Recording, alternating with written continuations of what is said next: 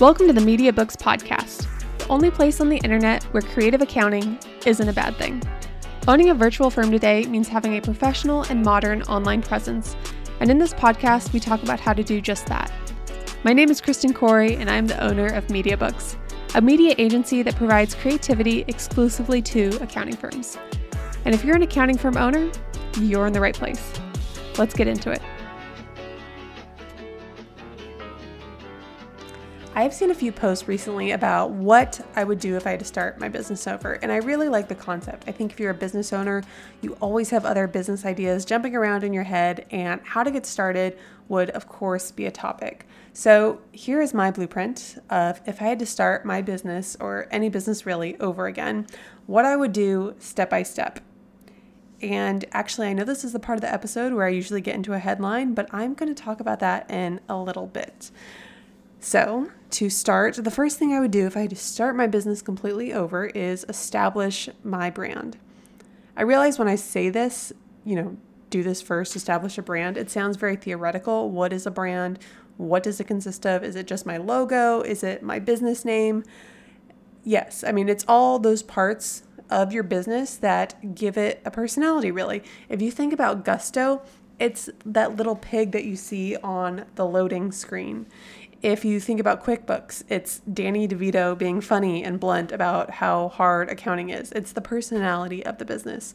Not saying you need to plan out everything today and all future ads featuring, you know, Danny DeVito, but to start, the really the idea here is to start to think about what your business will look and sound like. Who are you talking to?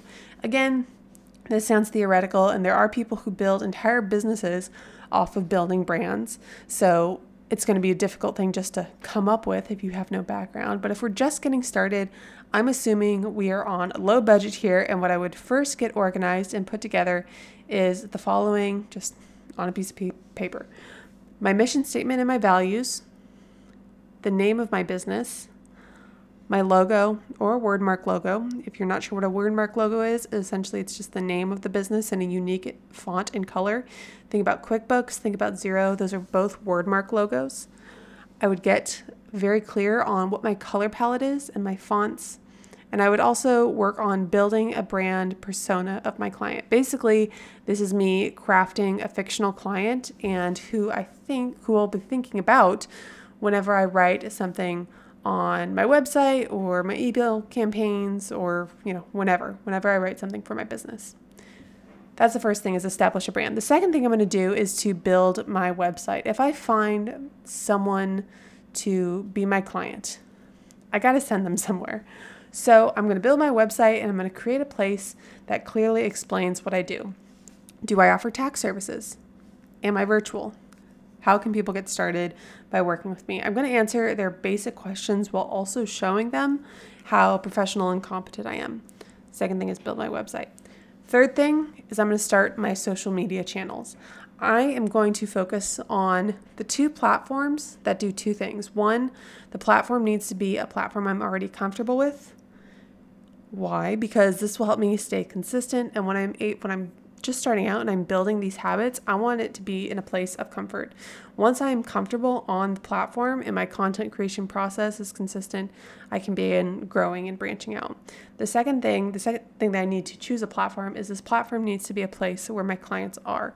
If you're trying to work with doctors or establish, you know, or I'm sorry, established business owners who are making, you know, over a million dollars a year, they're probably not on TikTok. If we just look at the demographics of TikTok, they may be searching, and it's not to say these people don't look at TikTok, but it's probably not where they're thinking about business or conducting business or looking for their accountant necessarily.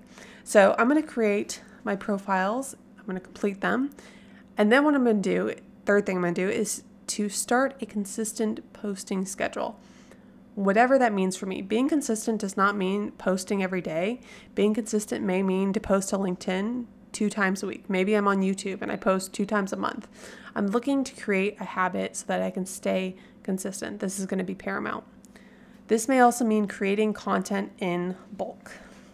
So, whatever you need to do to keep things moving. Okay, the next one, and this is going to be probably one of the most important steps, is every day for one hour, I'm going to focus on being super active on the platforms I'm on, the two platforms that I've chosen. Follow, and what I'm going to be doing, just, you know, to start off, is following accounts of other influencers, ta- talking to my audience, and really just trying to engage with people.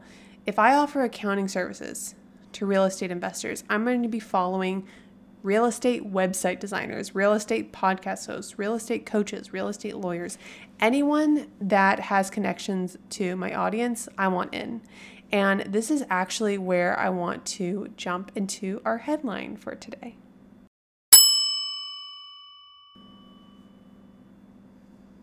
So, Accounting Today just put out their list of the 2023 top 100 most influential people in the accounting industry. If I was at this step and I was looking for influencers, what I would do is go through every single person on this list. I would add them on LinkedIn. I would see if they're active on Facebook, Instagram, or Twitter. If they are, I would follow them on there. Whatever platforms I'm focusing on, that is where I am looking for these people. They have a lot of great people on this list, and you can actually learn a lot um, from them, not just from accounting, but also just engaging with them. However, the thing to remember specifically with this list is this is a list of accounting influencers. So, really, it's only going to be helpful in a marketing sense if accounting is also an industry you serve in some type of way. Try to find these top 100 lists for the industry, the group of people, the town, wherever you're, however you're trying to niche, try to find this sort of list of uh, really people that are making a big difference in that industry or whatever, kind of however you're niching. Um, also, want to give a quick congratulations to a few people on the list that I really um, that I follow and I really enjoy their content. Jason Staats, he is a funny and entertaining YouTuber.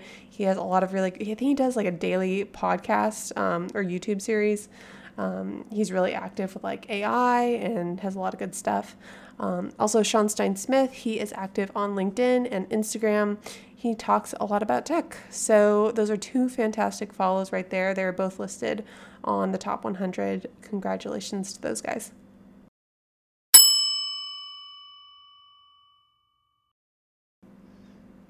Okay, and so in addition to following influencers, what I'm also going to be doing is I'm going to be commenting on their posts, leaving insightful comments that position me as a thought leader. I have a distinctive voice.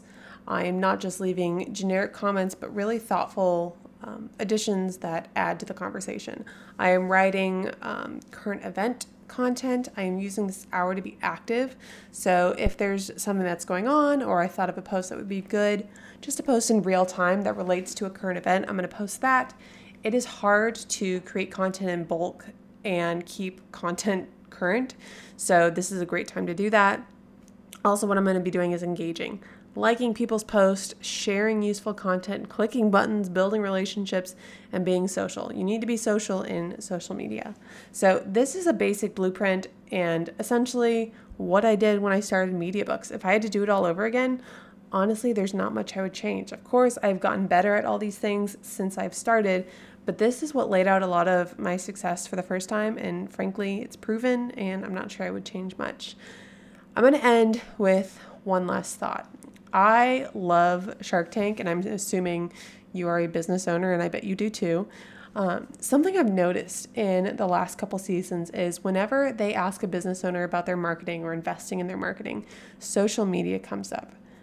10 to 20 years ago, social media was kind of like a gimmick for millennials in college and high school. Today, it is a tool. It is essential to your business. It is basically free marketing. The second that one of these business owners on Shark Tank say that they're struggling to make sales and they're not on social media, you can pretty much guarantee Mark Cuban will be out, if not everyone. If you have time to take care of more clients, you have time to be on social media. And before you start saying, oh, like, I don't know what I'm doing on social media, social media is built for everyday people. My parents are in their 70s and they are on Instagram, Facebook, and LinkedIn. The platform is not high tech. All marketers like myself are all we're saying is get out there and be social. Yes, there are strategies that can be applied, but if you're having trouble getting clients and you are not on social media, I mean that is the first step, just getting on the platform and being active. You have not if you have not taken these steps to get started, go back, Listen to this episode, take it one step at a time. Each step is really essential.